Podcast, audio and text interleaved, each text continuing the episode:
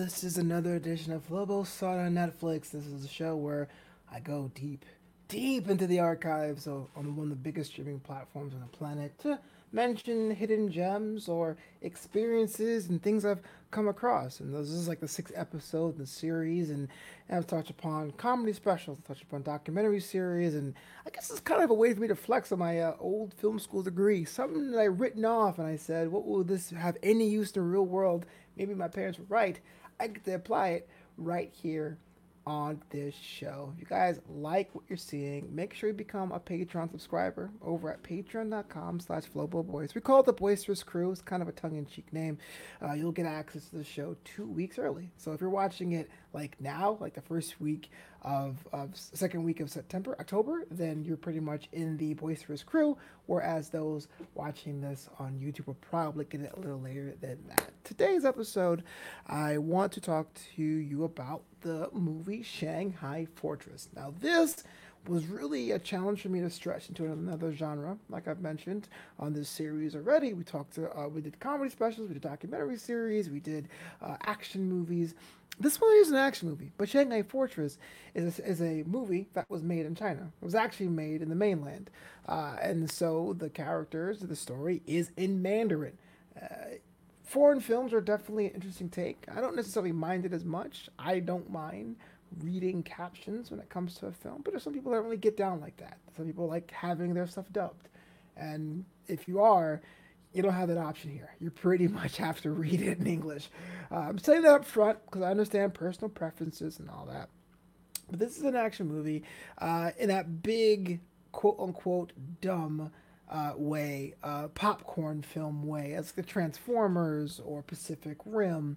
Uh, the premise uh, it's about humanity in the future has founded this this alternative energy source.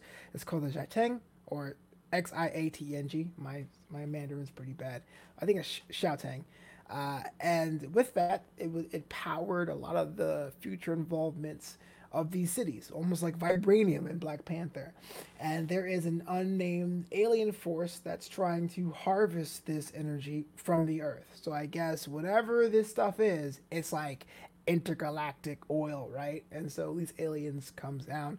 Um, you must notice I'm not saying the name of the aliens because I don't think they do either. it's just said it's alien. So, uh, cutting to the chase, I think overall my impression of the movie, and I'll get to the reasons why just a bit, is it's not that good. It's worth a viewing to see how other countries, how other nations, how other cultures attack the Hollywood giant formula. But uh, there's certain times for details that could have been great. Like even if the aliens got a backstory of just being, you know, an angry race from the planet Quard or something like that, that would probably get me just a little bit more invested. And that's really the first mistake. Now the book, uh, Shanghai Fortress, which is movie's base, apparently was a big seller at the time. Um, the movie did fail domestically, which threw me off because I was watching this film and making notes and saying, hey, you know what? This isn't quite cup of tea, and I kind of write notes as to why that is because I want to give every piece of movie a chance to shine because making a film is pretty difficult. But then I watched, uh, I read the reactions, I read the reception the film got after it in China, and the publics were, were pretty much on the same page. It felt like this wasn't a particularly good film. Uh, they went so far as to say it was a departure so much from the novel that the filmmakers actually apologized uh, for creating the film, which I thought making our filmmakers apologize for making movies was purely an American invention, but that's no longer the case. So let's talk about what's good about the film. It's an hour and 47 minutes long, which is pretty much shorter on the action movie scale. I have missed the days when movies were 90 or 100 minutes and it was a good time. I think now we, especially in this country, we confuse spectacle with length.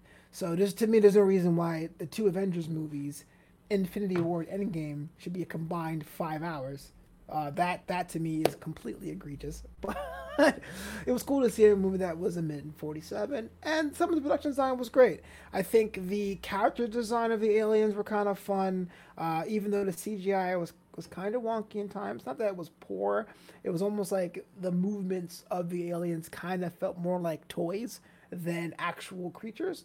But the design was great. The interaction was great. The costume design, the military personnel, I really, really enjoyed. Uh, the main character's smaller like hat like on top of his hair. It was kind of cool. Um, and also there was a little bit of the the palettes. If you're into cinematography and color use, I think that's very very uh, good modern use of color, uh, especially the high blues and grays. As most futuristic films tend to look blue and gray, uh, in this film too. I liked it. So run, the running length, uh, seeing the spectacle, see the novelty of, of watching another country's interpretation of the Transformer type Michael Bay film was great. But that is at the expense of pace. So in this film, the first 30 minutes, there is an attack on Shanghai.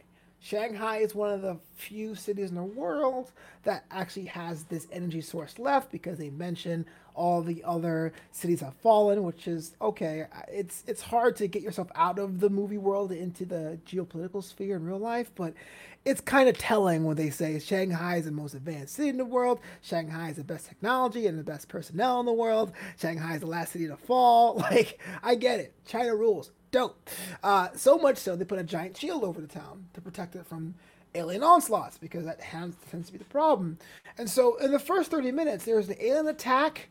Our plucky heroes band together because they're introduced in a single scene right before. They call out commands and they destroy the aliens and they go away. And you're thinking, is that it? In fact, I actually stopped the movie and checked the runtime on Netflix. What I watched like a 30 minute pilot. It wasn't a car. It wasn't like a cartoon length show. I had no idea because it felt like everything was wrapped up in 30 minutes. In a lot of ways, it reminds me of the movie Hancock. I felt Hancock was like two movies into one. But what happens is after you accept that this series is so advanced, and we accept one scene of establishing our heroes at once was going to be the premise, then they decide to go back after that first alien attack to talk about the relationship between all of our protagonists. Apparently, there's a bunch of roommates. As far as it goes, there are a bunch of roommates, and uh, the main character has a little bit of a crush on his older female superior officer, uh, which a lot of people didn't like that as far as the reception I read, but it's kind of cool to see like a reverse May December thing. You know, the, the the guy is like super young, she's more mature, and she's in a position of power, and he like likes it, he likes her, he likes her because of it. And so what happens now is that because the first alien attack gets dissipated and it's going on with all these interpersonal relationships, you kind of look at your watch going, okay, well, when the aliens are coming back? Because now we've already seen them fight together. Like, why do I want to know what they're all about now? I think most movies kind of will sprinkle that in. You know, most movies will probably give you more of a backstory here, my dreams there, um, in fact, there's actually one scene where all of the the protagonists are together outside on the rooftop talking about what they would do when everything's all said and done, and it and it, they you know decide when they say it out loud. They they go on the rooftop and they have a drink overlooking the city. And as a man who loves Fast and Furious, I can't complain about scant characterization. But as soon as I saw that scene, I go, someone's gonna die. And then the thing is, we never really see them together again, except for like one scene when they're watching a news conference. So when one character passes passes away, the movie can only go back to that one scene in the rooftop to be like, oh, you remember that guy who died? you know? So that was kind of interesting there. I really felt like that could have been saved in post a lot of it could have been saved in post if you really want to drive home the love story and and the interplay between everyone in that apartment to make sure everything have weight you could probably put that in cut down that opening fight sequence a lot so we kind of get a, a taste and flavor of what the aliens can do but like don't spend so much time where you're going oh i guess there's more because everything else after that felt like epilogue. And it was like, uh huh, uh huh, uh huh. Oh, the aliens came back an hour and 20 minutes to go. How about that?